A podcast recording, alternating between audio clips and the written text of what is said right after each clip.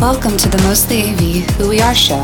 In this series, we highlight an AV professional, learn more about their story, and get their take on our industry. And now, without further ado, please welcome our hosts, Michelle Lorette and Jerry Gallegos.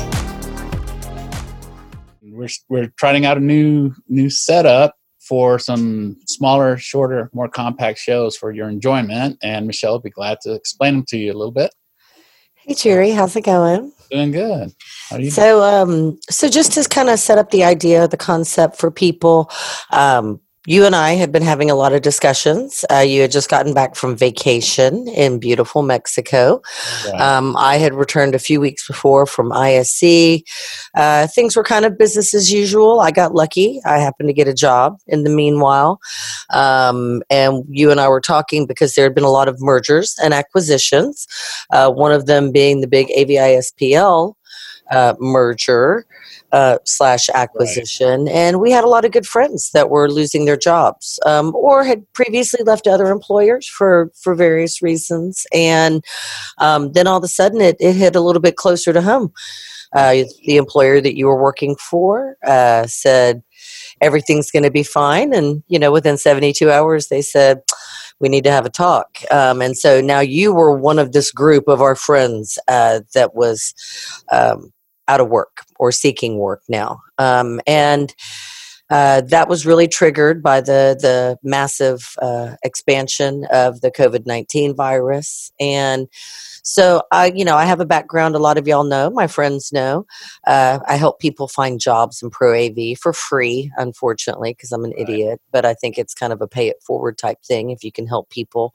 Um, and a lot of that comes from the fact that I, I, was a recruiter and I ran a staffing company for seven and a half years. Um, and I won't give them a plug. Uh, but I. Uh, I've done it for a long time, and I also have a lot of friends uh, nationally and internationally uh, because of all the AV tweets and because I do participate in hashtag AV the AM on Twitters on Sunday. So I kind of saw the fallout start to happen nationally and globally. Um, and I thought, well, you know, there's so many interesting people. One of the things you and I have always talked about is that, you mm-hmm. know, yeah. what makes the industry is the people. And when we have people, we always want to know their origin story because everybody comes in from a different place. Right. Um, and a lot of people fell into AV. You know, we didn't grow up thinking we're going to be an AV integration, but yet we, right. we landed here. Right. And then once you're in, it's like the mafia, it's really hard to get out. Um, I think some of us secretly don't desire to get out. We just want to find whatever that piece of the mm-hmm. industry is uh, that makes us happy um, and that we enjoy. And so I thought, um, let's do a show. Let's let's let's talk about it. Who are we? Who are we? Let's talk to those people uh, that have been furloughed and, and, hope to be called back but they aren't sure.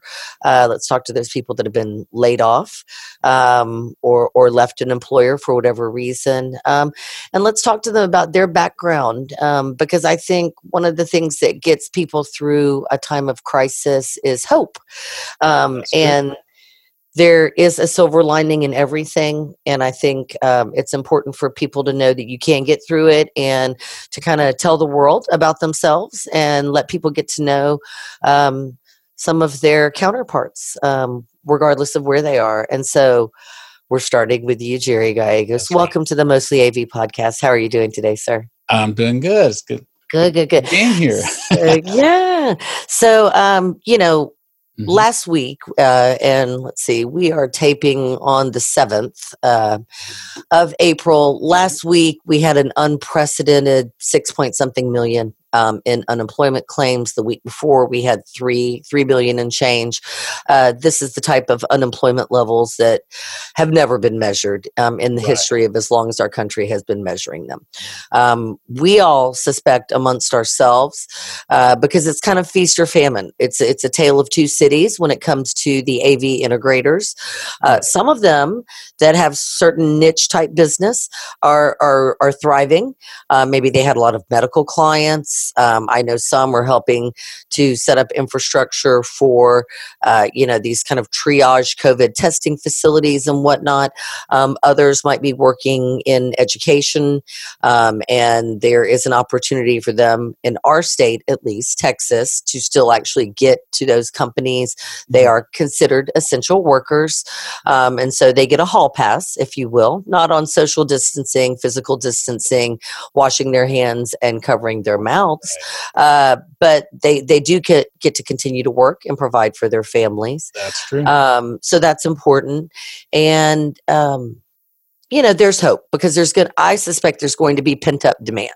Um, yes, some people will go away, some businesses will go away.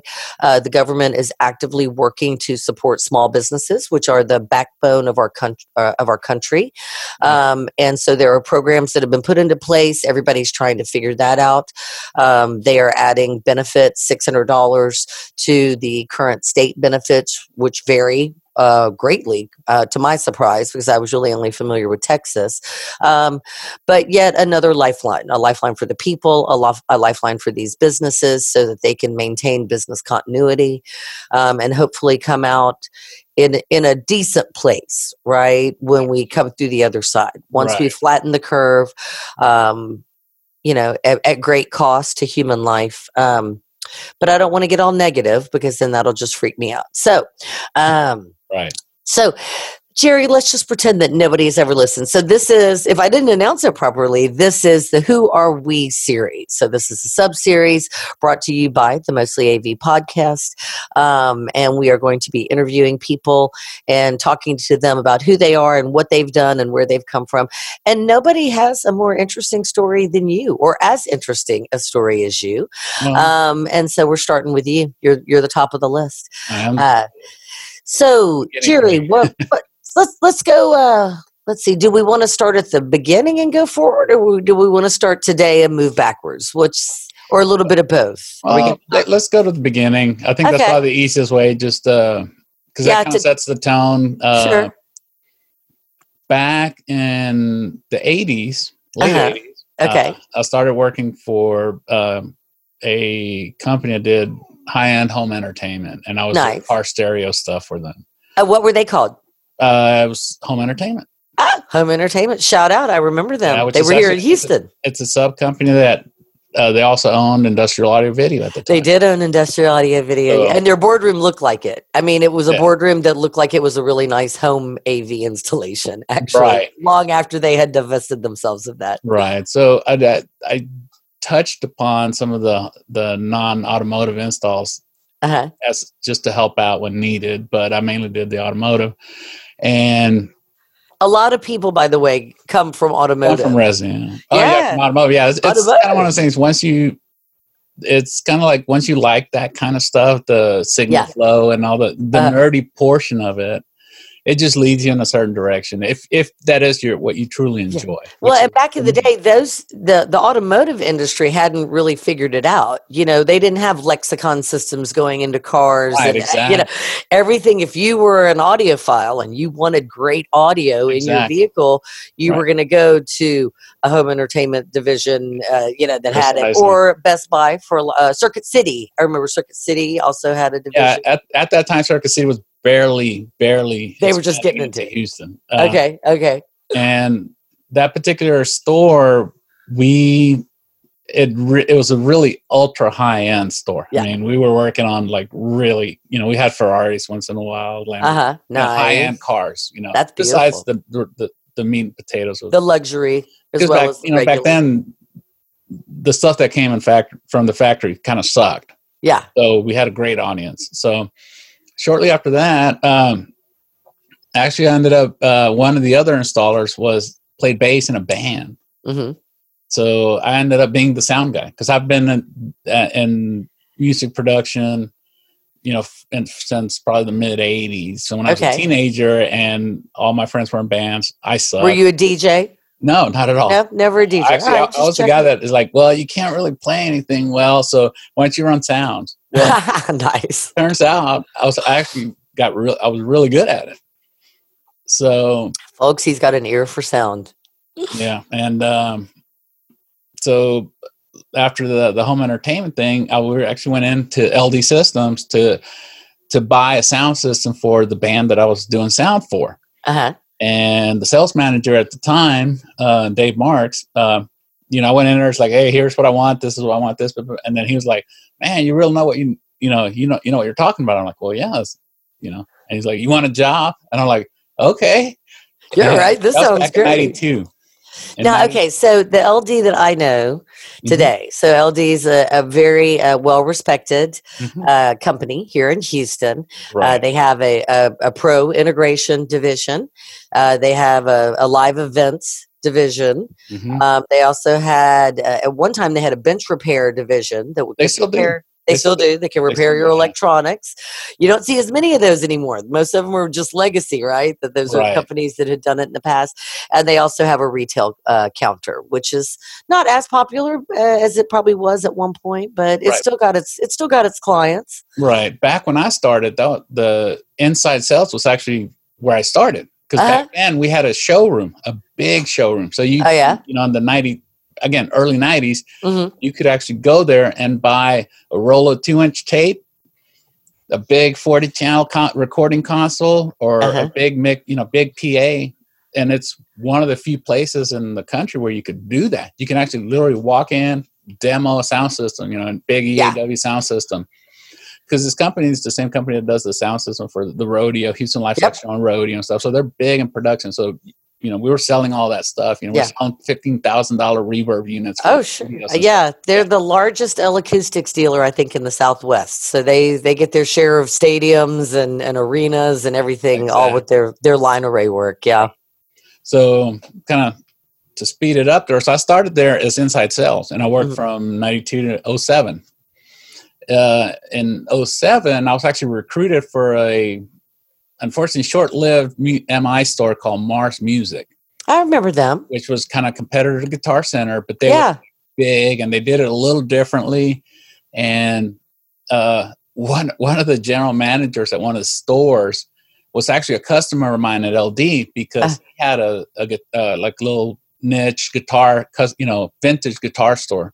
Oh, cool. Eighty, and he had con- consulted with me about creating you know soundproof rooms and stuff like that because we sold all, the, all that stuff at LD.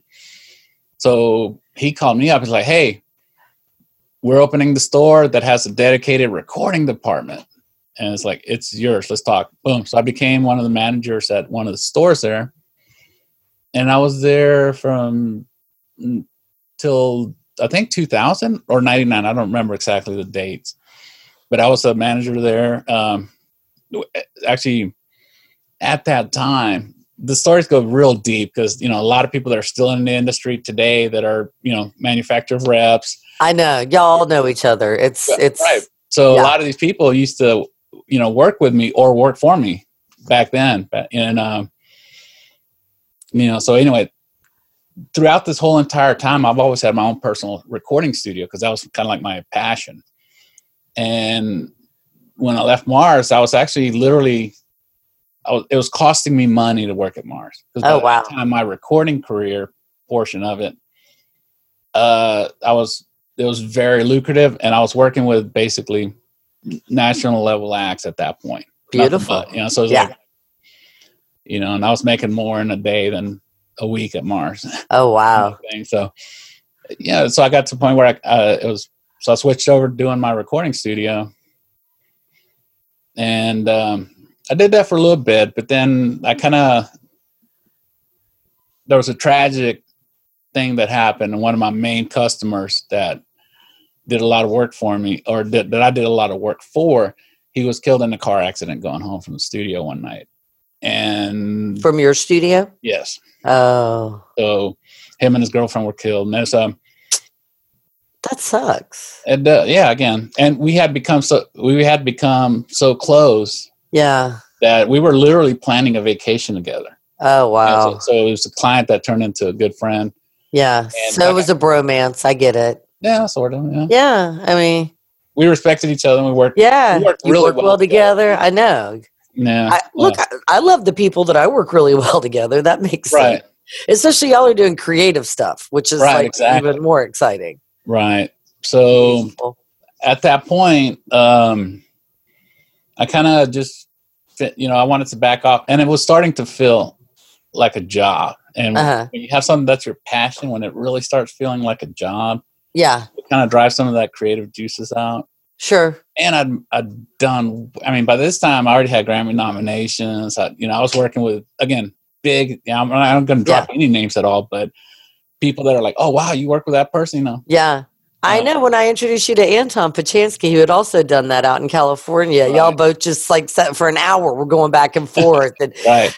y'all were m- uh, mutually respectful of each other's list of people that you worked with. It was right exactly yeah so so the, the the tragedy that happened kind of forced me to kind of ease in kind of retire from that career you know by that point i i i I feel so blessed, and I consider myself one of those people that actually have lived out a dream.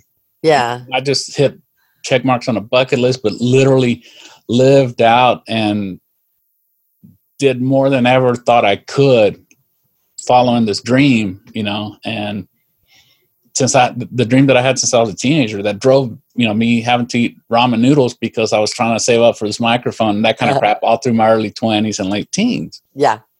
And it just got to the point where it's like all these things just kind of so it just kind of told me it's like, okay, maybe it's time to move on to something else.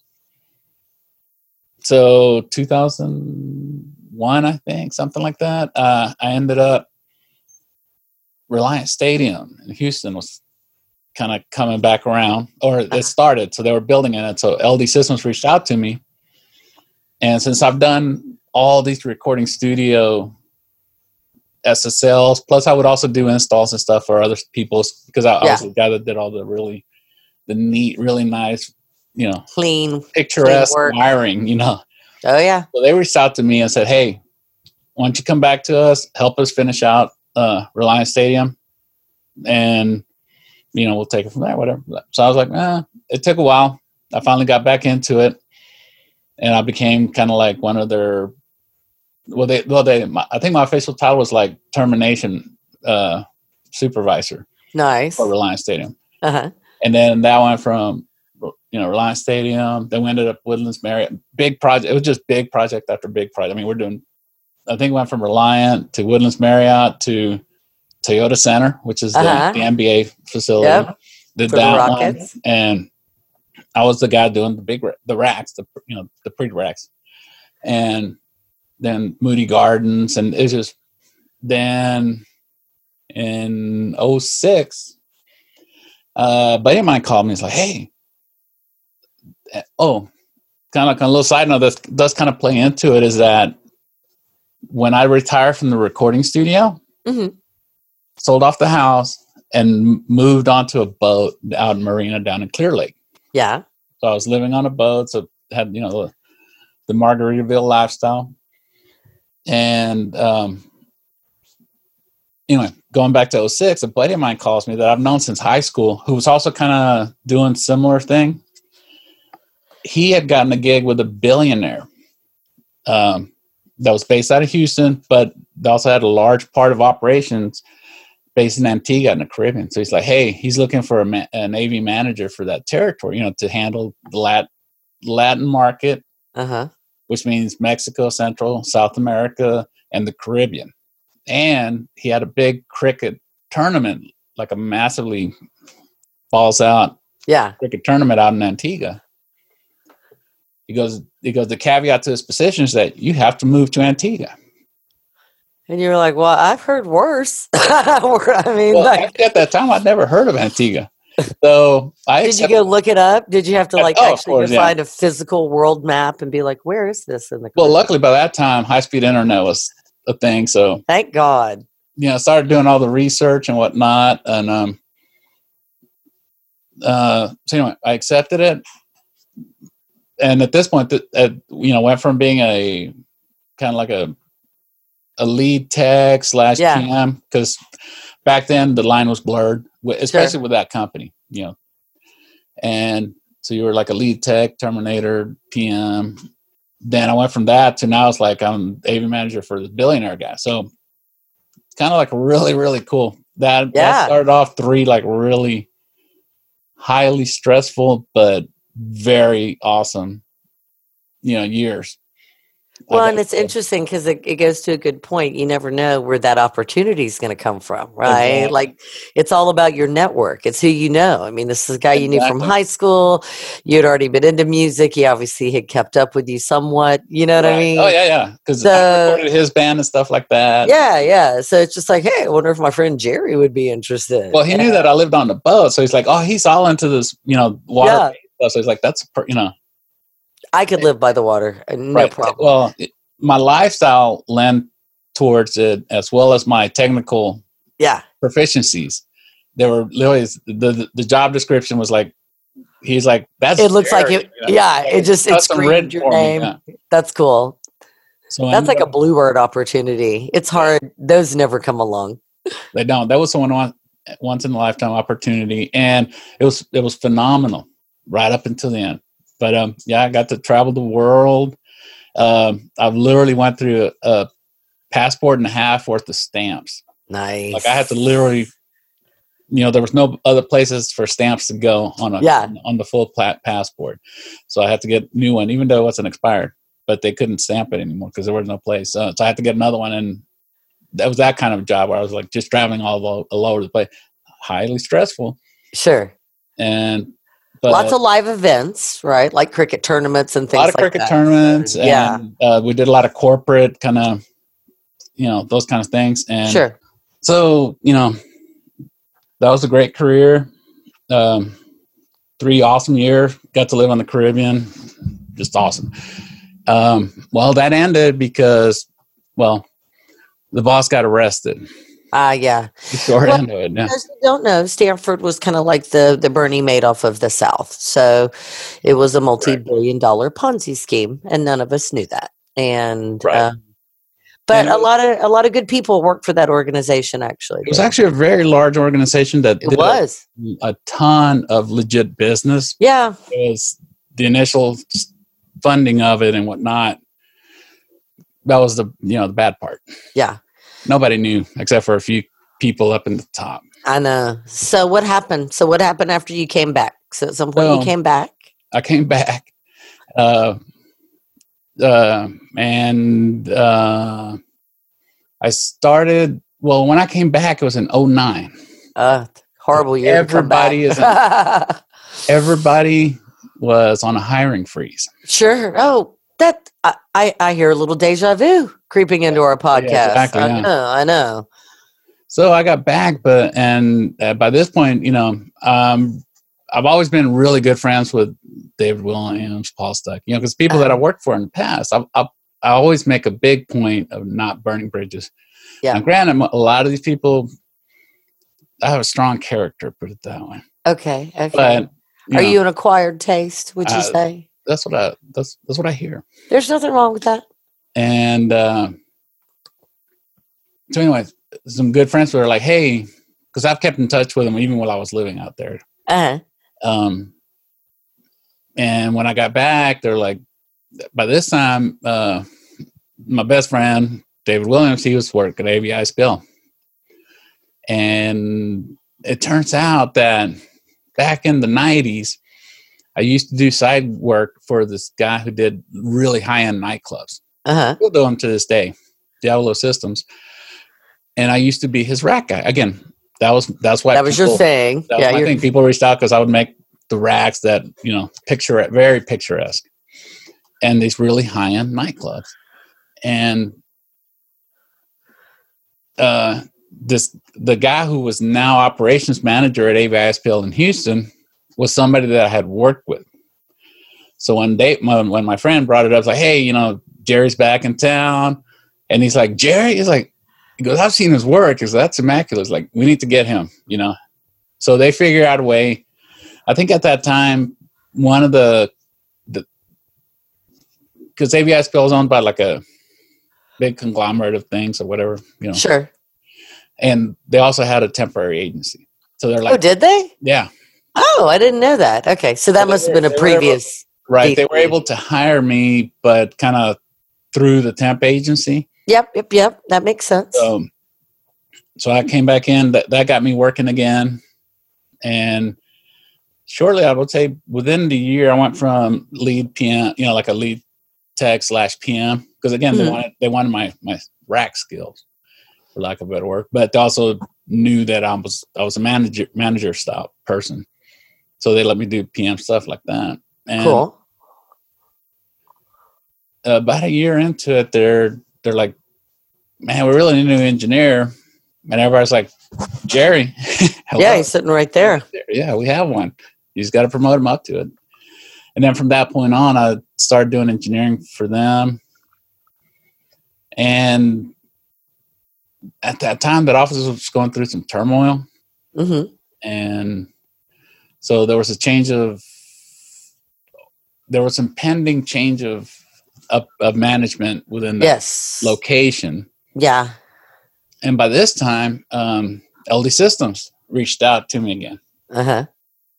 you know and they offered they gave me a good offer that because of what was going on at the AVISPL office they kind of didn't really respond Yeah. when i came at you know went, went to them like hey i got an offer and da, da, da. and they're like okay i was like okay you know what do you say Thank God you didn't have to worry about that really difficult counter offer discussion. They just went, all right, bye. Don't let the door hit you where the good Lord split you. yeah exactly so went back to ld for a couple of years I remember that. yeah Yeah, we were already friends because we met when you were at AVISPL. correct yeah Yeah, you were already an engineer at AVISPL. And it was, God, it was you. Paul Stuckey was still there, David Paul Williams. David yeah, Williams, yeah. little dream team going on now. Yeah. Yeah, Yeah, good times, good times. it was good times. That, that, was, that uh, period. That's also when we met Josie, and oh, yeah, I know. she started there, or or you met her before, I guess, somewhere else. But I, I knew her before because I came from the, the data and voice world. And so, uh, yeah, she had uh, her ex husband and a, a voice over IP uh, integration company. And so I had met her very briefly. And I had a client that was just that uh, was in love with her. So I, I'd heard about Josie forever from Right. one of my clients. It was just like, oh, you know, whatever his name was, wife, she's so hot and he's so lucky and she's so amazing. And then I met her and I was like, she's a great girl. A little crazy, but I like crazy. I'm from yeah, crazy, crazy's good. I think we're, Good we're crazy. characters in our own way. Ex- absolutely. Yeah. Um, so yeah, it was funny. That's kind of when it all came together. hmm So yeah, I do remember when you went back to LD. That was a good run, actually. That was a good Uh, run. I enjoyed. yeah, it. y'all were busy. I actually really enjoyed the people at LD. Um, yeah, I know. And I like them too. that's when I made kind of like what I call my my only AV regret Yeah. is that I let uh, Whitlock kind of gave me, you know, another Doffer can't refuse Sure. to go back, you know, or not, or to start it, you know, leave LD, Yeah. go to Whitlock, and Well, they well, first of all, it was hard during that time. It was hard to find good talent. Yeah, Uh, th- things were blowing and going in Houston. So, Yes. I mean, you could not shake a stick without hitting a project or a job, and it not just bid stuff. I mean, there was plenty of new construction, but there was plenty of design build. Yeah. and I feel like maybe the margin integrity. Um, we had started to see a little bit of erosion. I mean, I don't think anybody was making 35 points on gear, but you know, people were still making 20. Right. Um, and and there was uh, still a lot of fun projects. You know, a lot of global customers were just really coming to terms with the fact that they needed to manage AV, um, that they needed to have some standards, and they needed they weren't going to be experts. They can't Google their way out of it, and they were leveraging those relationships of the integration partners that they had been working with. to- right. And technology had advanced considerably Yes. the last ten years. That now is getting to a point where a people were becoming accustomed and expected yeah. AV to be part of their life, work life. Yep.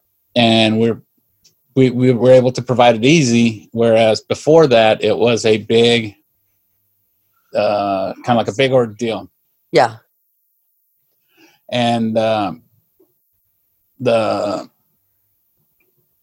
so now it's you know there was there was a, a bigger palette of products that you can create really good systems with whereas you know 10 years before you were kind of like sometimes you having to use little black boxes with no labels but had Sure. connections and stuff like that you know to Yeah. accomplish certain Exactly. things You know, now there's like you know, you- there's four or five different things that you can, you know, you can choose from that would give you the same thing. Anyway, so I was there for basically a year, and again, I like to block that year out of my mind. But during that year, I was Whitlock's uh, engineer for the ExxonMobil project, which You were. at the time was like the largest AV project in the country. Yeah, it was. And you knew more about IP tables than any other person in Pro AV that I had ever met. At that time, yeah, Yes, you were the king. I remember you had like, I don't know if it was six or seven monitor setup. six, yeah, yeah, that was crazy. Um, and unfortunately, so a couple of unfortunate things happened um, on the way to the store. So, uh, oil and gas took a big hit, very similar to Mhm. how it is right now, which is Right. certainly not helping us in Houston, thanks COVID. Uh, so, between mergers and acquisitions, COVID, and oil and gas, hallelujah, what's going on around here? Um, but yeah, and so Whitlock ended up doing a bunch of cuts. They had to cut back a lot of people because the project was over and they Right. didn't have enough to backfill for that workload.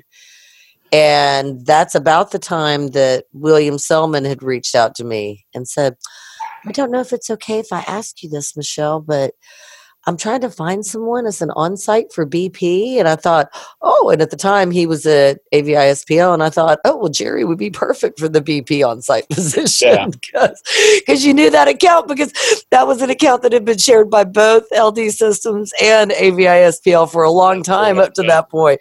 So it's like you already knew where all the bodies were buried. And oh so yeah, absolutely. It was it was uh, it was kind of serendipitous that that came up, you know? And I, I equate that move and those two weeks to the equivalent if you watch uh, Pirates of the Caribbean when uh-huh, Captain Jack Sparrow coming in on the, the little tiny sailboat uh-huh. and it's sinking. And just as the ship is going underwater, he steps onto the dock because he just Yep. the dock. It, it felt just like that. Like, yeah, yeah, I know. like Yeah, because Yeah. that could have been scary, just knowing, right? That there was a lot of people on the street. Um, yeah, and then you, God, you were like, weren't you the last man standing on that contract? So the contract vehicle changed. correct. And unfortunately, um, whoever AVISPL was under, uh, they lost their contract, their master Right. contract. And Right. so as a result, AVISPL, there's always lots of terms and conditions in these types of deals where you, as the integrator, if you've been under someone else's umbrella, you've said, I won't go after that business directly, or there's some type of waiting period or whatnot. So there was a Right. changing of the guard, and that evaporated. And did And- you? And so you went back to the office, right? Working I, for the yeah, actually, I branch, was- not the managed services division. no, no, yeah. So I, I left the managed service division and I started working directly for sales. Uh huh. because at that time they had there were i think the how the the workflow changed a little bit at that time they wanted as a sales engineer so pre-sales engineer. Pre-sales, right? so i basically just worked with the salespeople and we sold jobs I know y'all did really well. That was a really sweet spot, actually. Yeah. And that works well and that that's when i found okay this is the way i like to operate Uh huh. Yeah. where I found it to be the most successful. Um, and that's really kind of like when I, I realized how different some companies work and whatnot. When I Workflows. found the model that's like, that worked great because that actually my boss was in Dallas. I didn't really report to anybody in Houston. But somehow you were magically still able to get your job done and make them lots of money. Yeah, exactly. How does that work? Hmm, yeah, Huh, as we sit here on this Zoom call recording our podcast. I know, right? exactly. The yeah. greatest work from home experience in the history of the world. Right. And um, well, uh, another couple of years, and here comes another company, Carousel. Uh huh. The AVI th- SPL system was changing as well because at that time, at the end of my run, they had just cre- got the new facility, which they have now. Yes. They had just office. got it, Uh-huh. and the person who had kind of built it up wanted to change my. You know, it's like kind of like okay, we need you to come into the office now, even though that way we know you're working. We have to lay Well, eyes on you. so we can justify this new building and I know. anyway. I know. anyway, that got completely botched, and they made horror. Anyway, I won't That's get negative. Yeah, we don't need to get it, there. it gave me a reason to look elsewhere. Yeah.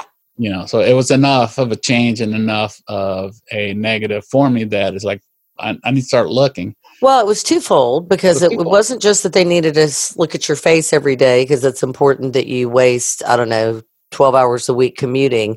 Uh, they also were changing the model in Houston for whatever Right. reason, in Yeah. Texas because of one of their acquisitions. And you were no longer just going to be a pre sales engineer. You're going to have to go back to try to cradle to grave it, which was not which was fine when y'all were a smaller company but I, I don't i don't know i think we've seen how effective the other model works and right. Exactly. I I know I have people that will argue it both ways. Um, I just don't know that having one person be expected to focus and concentrate and design and listen to feedback from the clients and design solutions and then asking them to be part of a construction project you know what i mean is, Oh, is yeah, really scalable that would be my Right. argument is Right, it and- fair is it scalable is it the best use of your engineering resources right? The way I see it, the way I see it is like if you if your if your company or your location less than thirty people, yeah. not a big deal because you don't have enough business. oh right right right. Really, like, okay. Yes yes yes. An engineer. If you're beyond that, you really need to separate pre-sales to post-sales or project. uh-huh. Um, and everybody does it a little different. yeah. Um, so anyway, kind of going back, um, coincidentally at the same time that this was happening and I was starting to look for an out because of the change, somebody, re- a recruiter reached out to me. He's like, Hey, uh, and it's a company called Carousel. hmm Well, at that time, they wanted, to, they're from Northeast, from Exeter somewhere, uh-huh place called Exeter, Rhode Island, I believe. Okay. That's where if you their say so. I said, if you say so, I don't know where Yeah. that is. but they're a big company.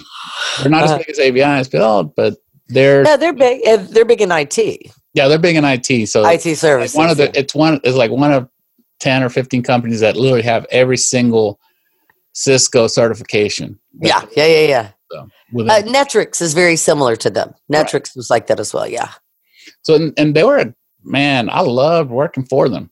I know. supporting because they had gotten a sales um an account manager in Houston. They were getting, you know, it's the fourth largest city. It's like you're you're stupid not to be in town, and they've got an account manager in Houston, so they needed an engineer to support them. And so I went through the whole. I think we ended up doing like you know probably like four or five different. Um, oh, well, now we need you to talk to so and so. So we did a lot of conference calling Uh-huh. because they, there there is no Houston office. Oh, yeah, yeah. That's great because that's the way they work. They're accustomed to not, you know, they have locations, but as far as you know, pre-sales engineers, yeah, they don't have a centralized location unless Right. you're up north. You know, if you know if you're not far from where the resources are. Yeah, the mothership. Sure. but a, lar- a large part of their business is they realize is like we don't have to have brick and mortar. That's a wasted, you know, effort. You know, when you know when they can have they sub out the the labor. There's always a, like a brand, like a carousel branded person leading the project. Uh huh. I mean, literally, the a full time full timer. That's so. The only thing that gets subbed out is the labor labor of, of the location of wherever the Yeah. job. Um, so it's like great, and it worked great. You know, and um, but unfortunately, the the salesperson that I was supporting, because at that point you don't. I think the only flaw that I saw in their system is that a salesperson they their belief is that a salesperson is a salesperson is a salesperson and it's like Yeah. audio video in, in houston is a different animal Yeah, and I don't know. I think I. It's weird. I mean, some people get it right, and they get it and they embrace it and they want to learn and they are able to create value. And then other people, I kind of a little bit consider AV dabblers. You know, they they like the money. I mean, in terms of the sales, they're big sales. I mean, Right. active electronics aren't cheap, although they are much more affordable than they were in the past.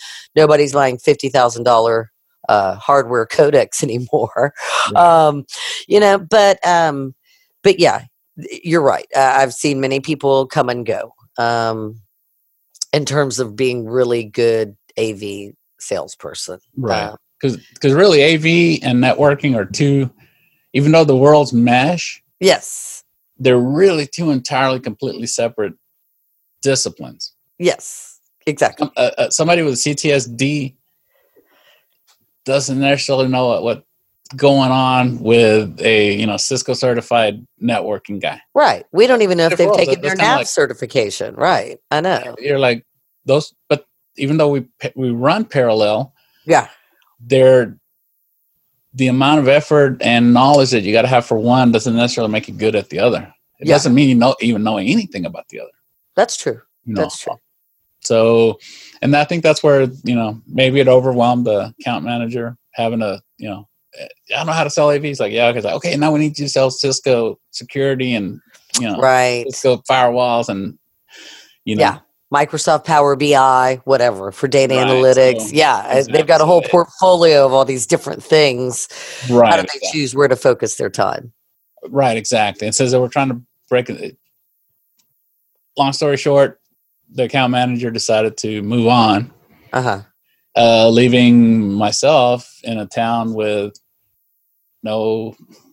I was Yeah. I was driving to Dallas and Austin, Uh-huh. all over the place, supporting other salespeople that were you know had. Gr- um, my manager wasn't based out of Austin, but there was also like one of their top salespeople was based out of Austin. Um, Yeah. great lady, awesome. She and she knew how to close them. Uh huh. Awesome. I remember you worked on a lot of fun projects with her. Yeah, yeah, Yeah. And, but and but at some point, somebody made decisions like, well, we can't justify having somebody in a city that we don't have direct. a, a dedicated, yeah. Well, you become an outlier, right? Right, You know, exactly, And so- so, I, I get that. I get that. so after after um, I ended up doing once that account manager left, I ended up doing all my. I went basically from doing design build work to all of a sudden bid spec. So I was like, okay, well, we got we got an engineering asset that they, they can work on bid spec. So Which would be the least enjoyable of all engineering that's- tasks within the Pro AV world. Right, exactly. That's Yeah. that, that's the mopping the floor after Right. the party kind of works. Yeah. Um, and um, anyway, so got laid off, and that's where I went to IE Smarts. And it was again, it was one of those really ultra quick transitions that I don't think I was even laid off for more than three weeks or something. Yeah, no, it went literally from It went pretty quick. yeah from the 10th it was one month exactly uh, oh, was it? Okay. yeah.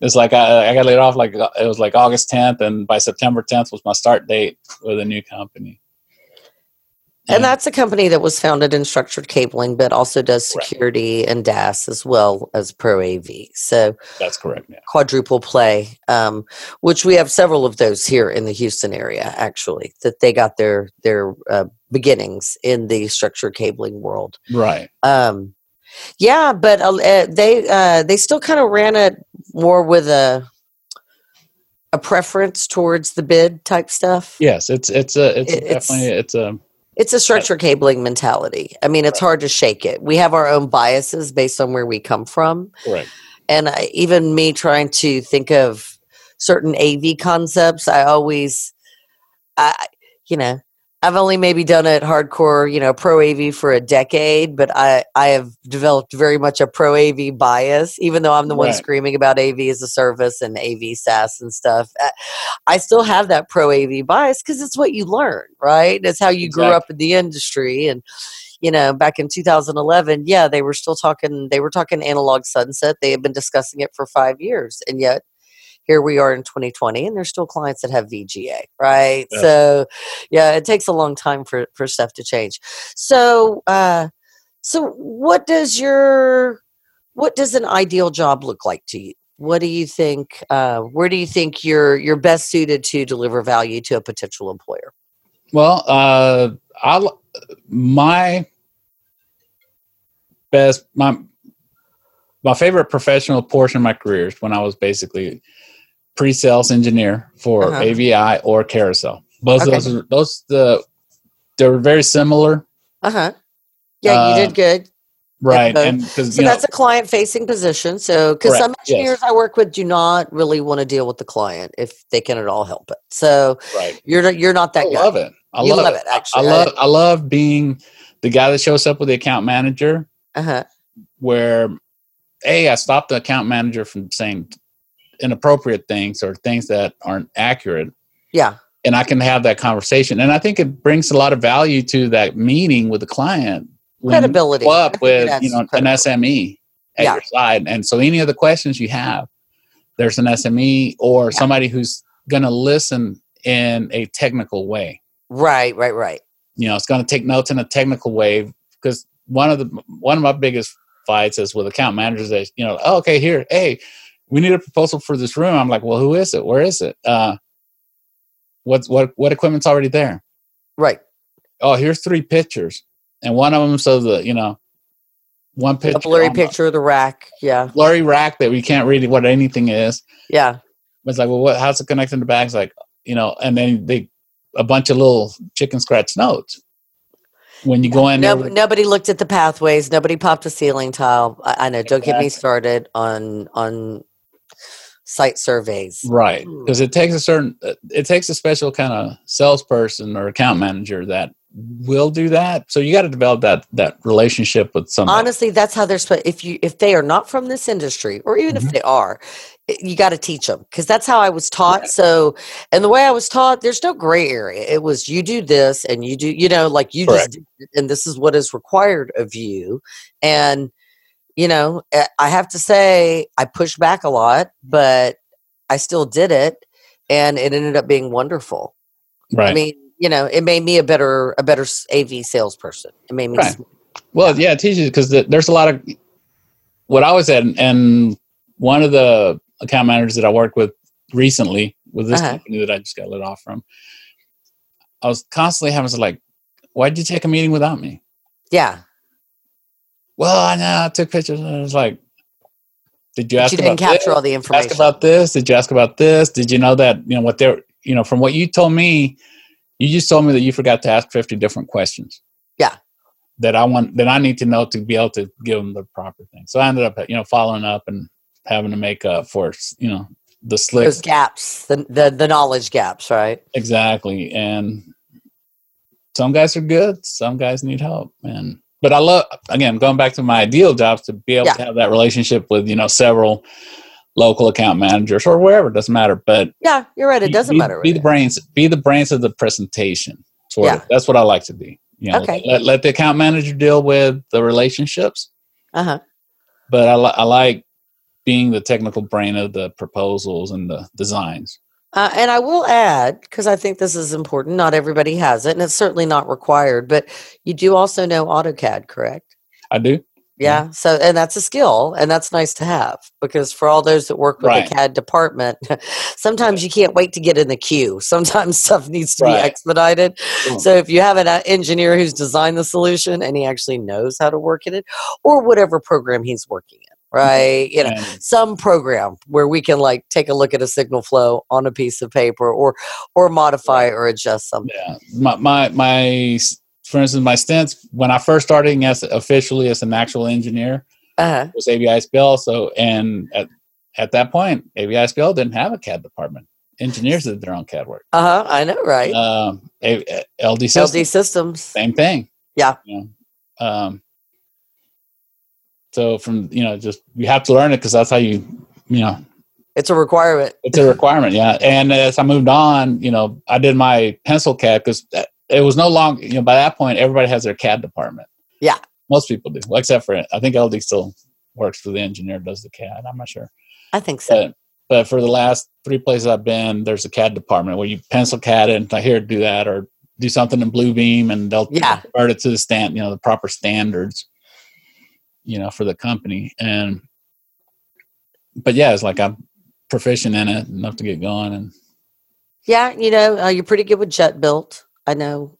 Yeah, I love Jetbuilt. Yeah, your adoption of Jetbuilt actually, I, you shared that with me, and I've got two other integrators I know, and just in Houston that adopted it. It that honestly, that is really one of the stronger, if for what we do. Yeah. Very, very thoughtful. Um, we'll need to get them on a regular episode just so uh, Yeah, we we do. Yeah. catch up with them. I, I haven't we haven't done that post ISE one for them. Um, Well, good. So, Jerry, where do people find you? I know they can find you at mostly AV, but uh, if you want people to reach out to you, what's what's the best way? The LinkedIn? best way would be probably through LinkedIn. Okay. I'm on there, uh, and I think in, under Jerry with a G, G E R R Y, Gallegos, G A L L E G O S. Excellent. Or um, that's probably the easiest way. That's yeah. the way get, things to get to me.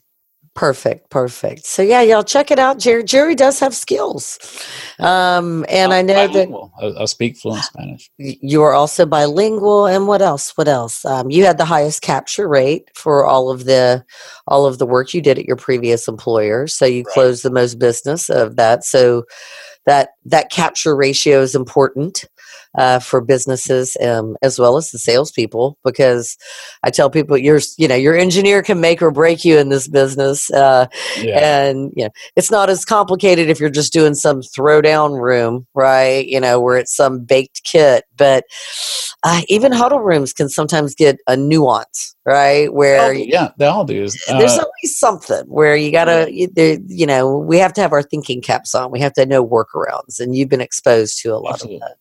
Yeah. Well, thanks for joining us today, Jerry. We appreciate I that. Here. I know. I Let's know. Such a, and uh, yeah, so we. Uh, so if you are someone who has uh, been furloughed or laid off or, or left your uh, previous employer and are seeking work, or you know someone who is, please feel free to send them our way. They can find us at um, mostlyav.com is our website. Uh, we are also on Twitter. We also are on Facebook. Um, if you like what you hear, please feel free to subscribe to the podcast on iTunes and anywhere else. I don't even know where else we are. Let's just stick to iTunes. Um, but yeah, the server puts it out on several services. Does it? Yeah, or wherever you listen to your your favorite podcast. And um, we appreciate the listen. So come back and see us next time. Thanks, everybody. Thank you for listening to Mostly AV Who We Are show. We hope you have a wonderful day and that you stay safe. Until next time, take care and stay AV awesome.